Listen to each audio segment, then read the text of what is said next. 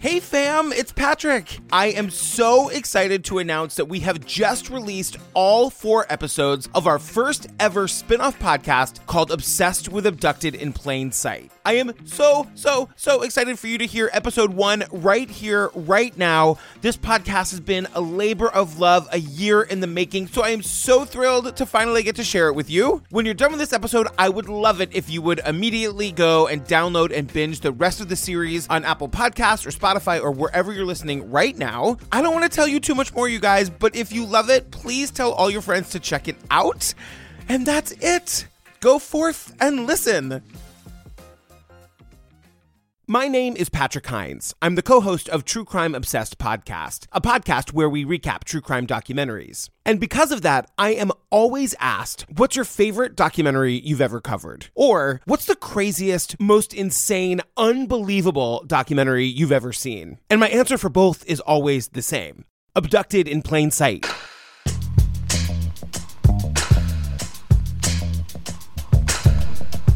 If you've never seen Abducted in Plain Sight, first of all, what are you even doing with your life? I ask lovingly. Second of all, it's spoiler time. Abducted in Plain Sight tells the story of 12 year old Jan Broberg and her family, who were all meticulously groomed by their next door neighbor and close family friend, Bob Berchtold. B was like a second father to me. I completely loved him, completely trusted him, and felt extremely safe. I felt like I was one of his children. Berchtold, a pedophile father of five, was completely obsessed with 12 year old Jan and would stop at nothing to have her for himself. And he had to drill that into our minds. He kidnapped her. She's your daughter. She's gone. And the twists just keep on coming, you guys. To get close to Jan, Berchtold has an affair with Jan's mom. But I remember the way it made me feel. I got uh, quite hot. Maybe hot flashes. And I thought, oh my, I can't feel this way about him. And then a sexual encounter or two with Jan's dad. We were laughing, and he said, Oh, Bob, it's just kid stuff. I did the worst thing I've ever done as far as breaking the trust and the fidelity that I had with my wife. He kidnaps Jan a second time and then convinces her that the two of them are on a quest to save a dying alien planet. I had been informed by the aliens, Zeta and Zethra were their names, that I actually was part alien. My mother was my biological mother, but my father wasn't actually my biological father. I had a father from this alien planet. I know, right? I first heard of Abducted in Plain Sight in October of 2018. The film's director, Skye Borgman, sent us an email saying the movie was about to drop on Netflix and she thought it would make a great fit for True Crime Obsessed. So we watched the movie as soon as it came out, and we, along with everybody else in the world, it seemed, were in utter shock and disbelief. We knew it was perfect for TCO, and to this day, it remains our most listened to episode. A few months later, I got to meet Skye in person at CrimeCon in New Orleans. We'd kept in touch over email and had become friendly. And so one perfect, rainy New Orleans night, we found ourselves at a French Quarter bar and we got to talking about the movie. Skye told me all the stories that hadn't made the film's final cut. I asked how Jan was adjusting to her sudden fame, and I got to ask her about Jan's parents. Her parents! What had they been thinking? The more we talked, the more I knew there was more story to tell. And so I pitched to Skye the idea of a podcast. This podcast, where she could revisit the film that had set the internet ablaze with memes and tweets and a general sense of what the hell. And so here we are in my podcast studio in New York City, ready to have this conversation, share some clips you've never heard before, and answer those burning questions.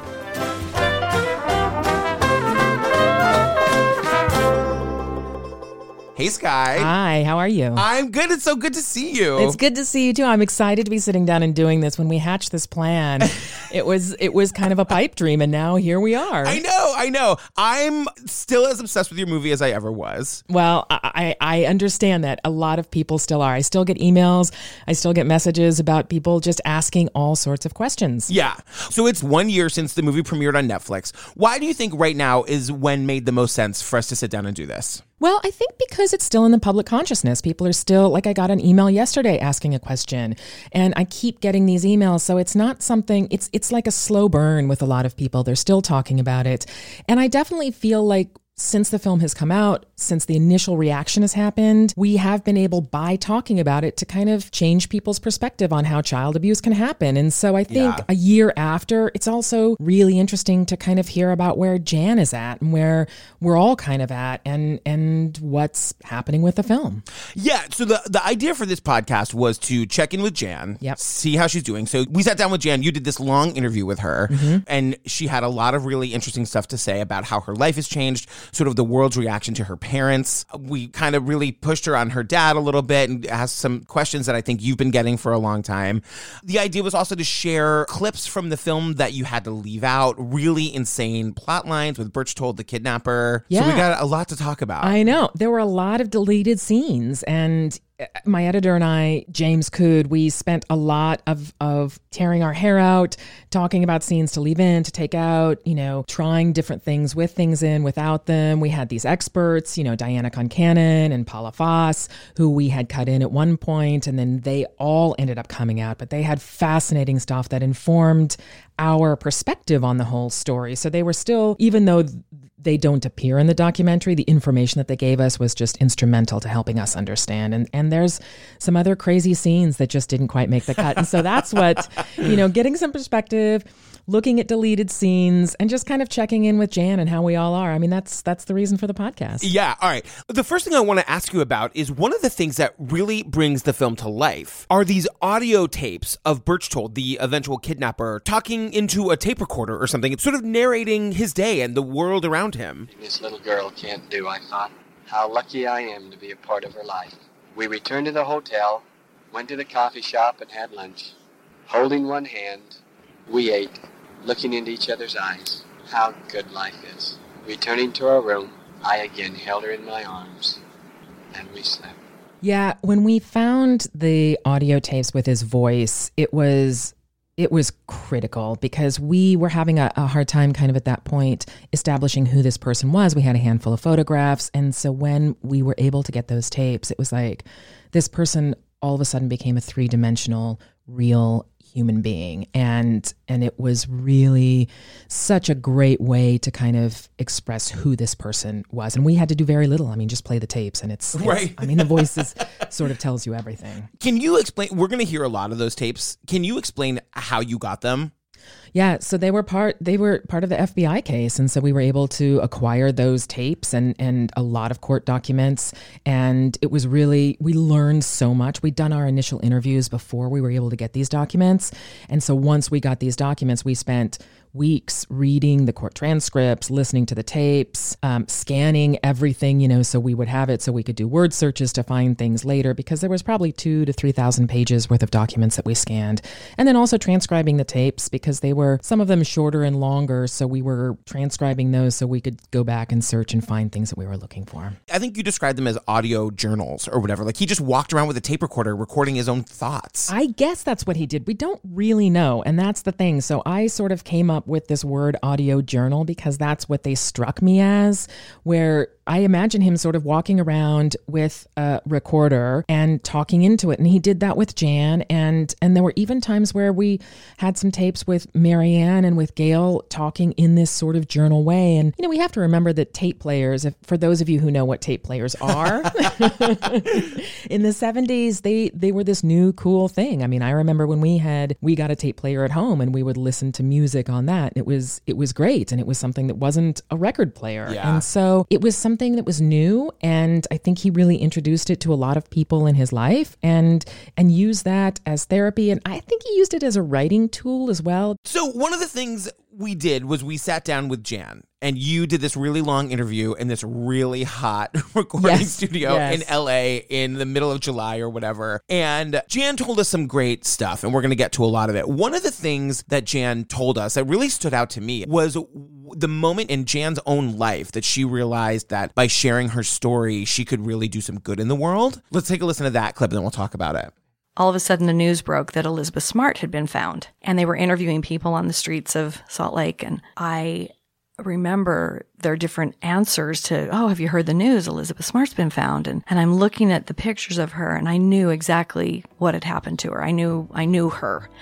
And this one lady that said, Oh, I think this is ridiculous. Didn't she see all the posters? I mean, she was right down here in downtown Salt Lake. Why didn't she run in the street and start screaming? I was like, I know why she didn't run in the street and start screaming. I know why she wouldn't have turned around and lifted up the little veil if her mom had been standing behind her in one of the bookstores or the grocery store, wherever they were. Well, I know what it feels like to keep a secret. I know what it feels like to keep a secret because I'm trying to protect, you know, my family members. I know what it feels like to be manipulated into believing something that isn't true, but in order to survive, you you literally not only do you believe it, but you take it on completely in order to kind of be a different person to get through this period of time. I knew what all of those like splitting your your own personality felt like and that's what it looked like. The moment I saw those images and those eyes and her face, I'm like, I know exactly what she was experiencing that kept her quiet. So at that moment, when I had that epiphany, I said to my mom, Mom, we should write this into like a book. We should really write our story into a book. To be able to look at Elizabeth Smart and say nobody in the world gets it, but I get it. Jan had been living with her story at that point for how long? Oh, at that point, I mean, she was probably in her 40s at this point, you know. Yeah. And so she'd been living with her story for 30 30 years. And and I think it was also a really empowering moment for her too to realize that she had a voice she and could do something with it and could help try to get out there and educate and let people know what she had been through, what her parents had been through and the complexities of that. Yeah. And she's also just so gracious and loving and funny and Yeah. I mean like that's so incredible to me because you kind of expect she would she would be a little bit different that she would be sort of you know really protective of herself but she isn't Yeah, well, so one one of the things that we were talking to Jan about was her process of you know once you have that revelation of like wow we could really do some good by telling this story how do we do that and Jan told us this great story about sitting down with her mom Marianne and her mom really being the person who sort of took the dictation and sort of wrote the story for Jan. Yeah, well, it's funny too because a lot of the story Jan didn't know. You know, all of the the side from her parents' perspective, like Jan was gone. She was kidnapped for all of that. Right. And then there was also a lot that she just didn't remember. You know, the trauma brought in these sort of black spots for her. And so for her and her mom to kind of sit down and Karen too. Karen was a huge voice. Her sister. Her sister, yeah, in remembering things. And even to this day, like everybody kind of depends on Karen's memory as being the most accurate, and her memory is incredible. But Jan and her mom sat down and they kind of filled in the blanks for each other in a lot of ways. And Jan learned a lot from sitting down and talking to her mom, and Marianne learned a lot from sitting down and talking to Jan. Yeah, and it was, you know, Jan described it as a really sort of cathartic experience for both of them. Yeah, let's hear what Jan had to say about that.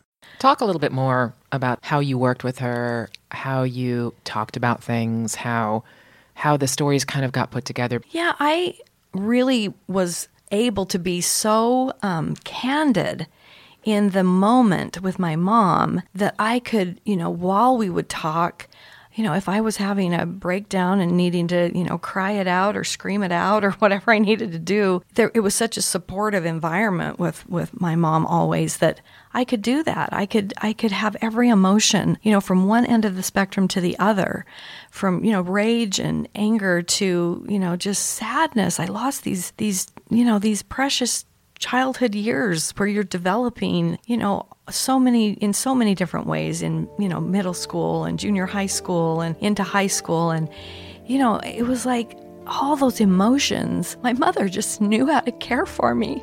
She just knew how to listen. And those are the things that I that I think, oh my gosh, I was so lucky to have that. And so for me, with her, there was just always this safety that she continually never tried to defend herself or any of that. It was just like, okay, well, we let's talk about that. And I, I just can't I can't express how much you know that was such a important part of my own my own healing is to have a mother that just listened. You know, listening to that, it, it, it breaks your heart. But you also, I mean, I also hear, I think, a lot of a lot of guilt in Jan's answer with that too, in sort of bringing this tsunami into her family's life of having abducted in plain sight on Netflix, getting all the attention that it gets, and Yeah. and this, I don't know, just listening back to that, I just heard this remorse and this guilt, and I think that's what brought on a lot of those tears. Is that she truly does love her mom, and I think she's just feels like. I don't know, like she's brought this incredibly sort of negative thing into their lives. It's interesting. Episode three is all about Jan's parents. That's Yeah. in, in the family, but but mostly about Jan's parents. And she talks a lot about the guilt that she feels, you know, and everybody coming out of the woodwork saying like, "How could you do this?" Bob and Marianne are the best people we know. But what ended up being a really good thing about the movie coming out. So we'll get to that in episode three. I wanted to talk to you at this point about your job as the filmmaker was to sort of gain the family's trust and get them to tell you a story that you kind of already know. How did you manage that? it's it's one of the most complicated things I think about about documentary filmmaking that that a lot of times you don't really see. It's not part of the film and and how you sort of come in and and gain trust in both directions. You know, how are they trusting you? How are you trusting them?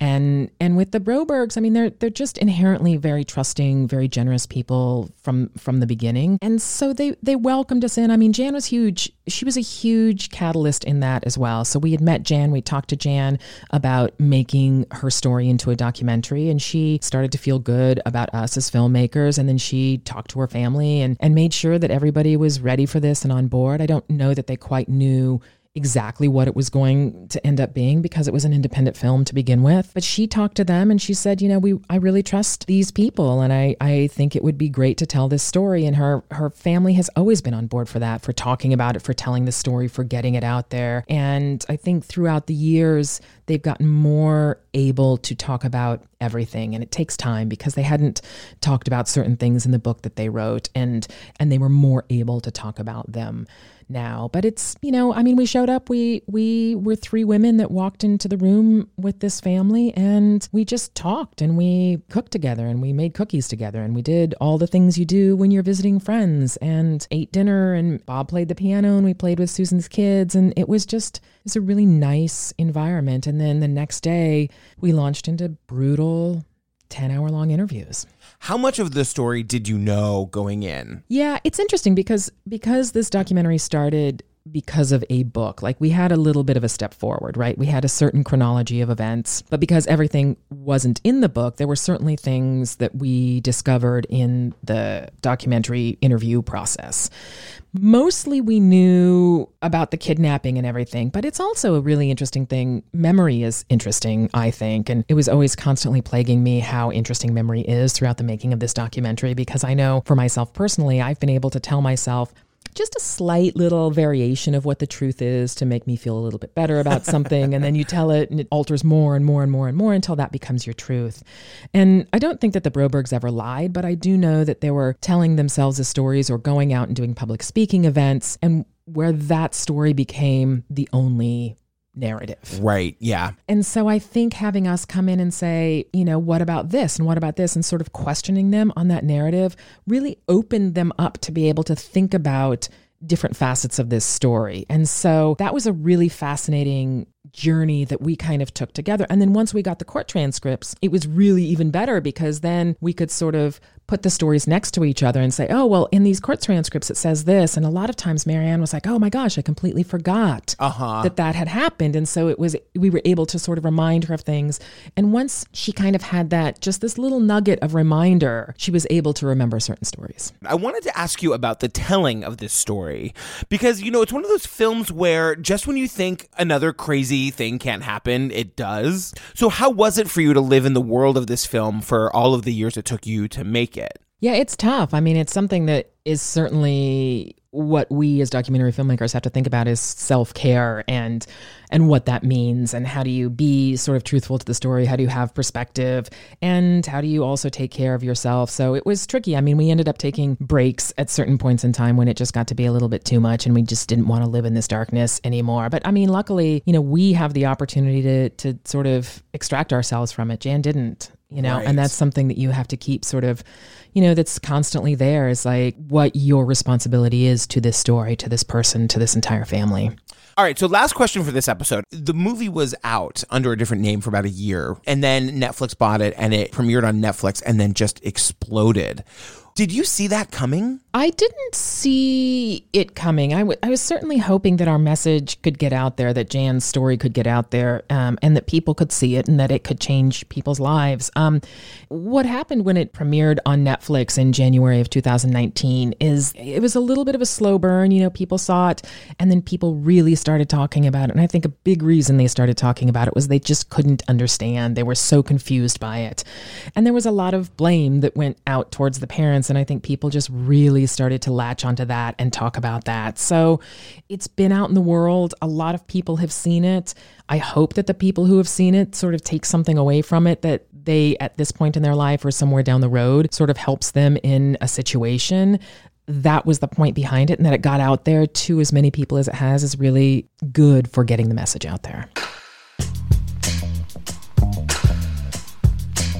Obsessed with Abducted in Plain Sight is a four part podcast series that takes you behind the scenes of the smash hit documentary and shares brand new stories, interviews, and deleted scenes from the film. And you guys, all four episodes are available to binge right now. Episode two is called The Kidnapper and His Family.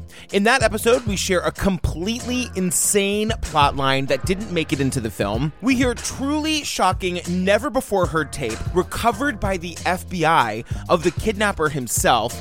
And Jan reads part of an unpublished manuscript written by the kidnapper, Robert Berchtold, about his affair with her mother. Episode 3 is called Jan and Her Parents. In that episode, we get real about Bob and Marianne Broberg. We ask what is their share of the blame for what happened to Jan. We hear new interview clips from both of Jan's parents about their emotional and sexual encounters with their daughter's kidnapper. And we get a new story from Jan's dad, who truly believes that Berchtold once tried to kill him.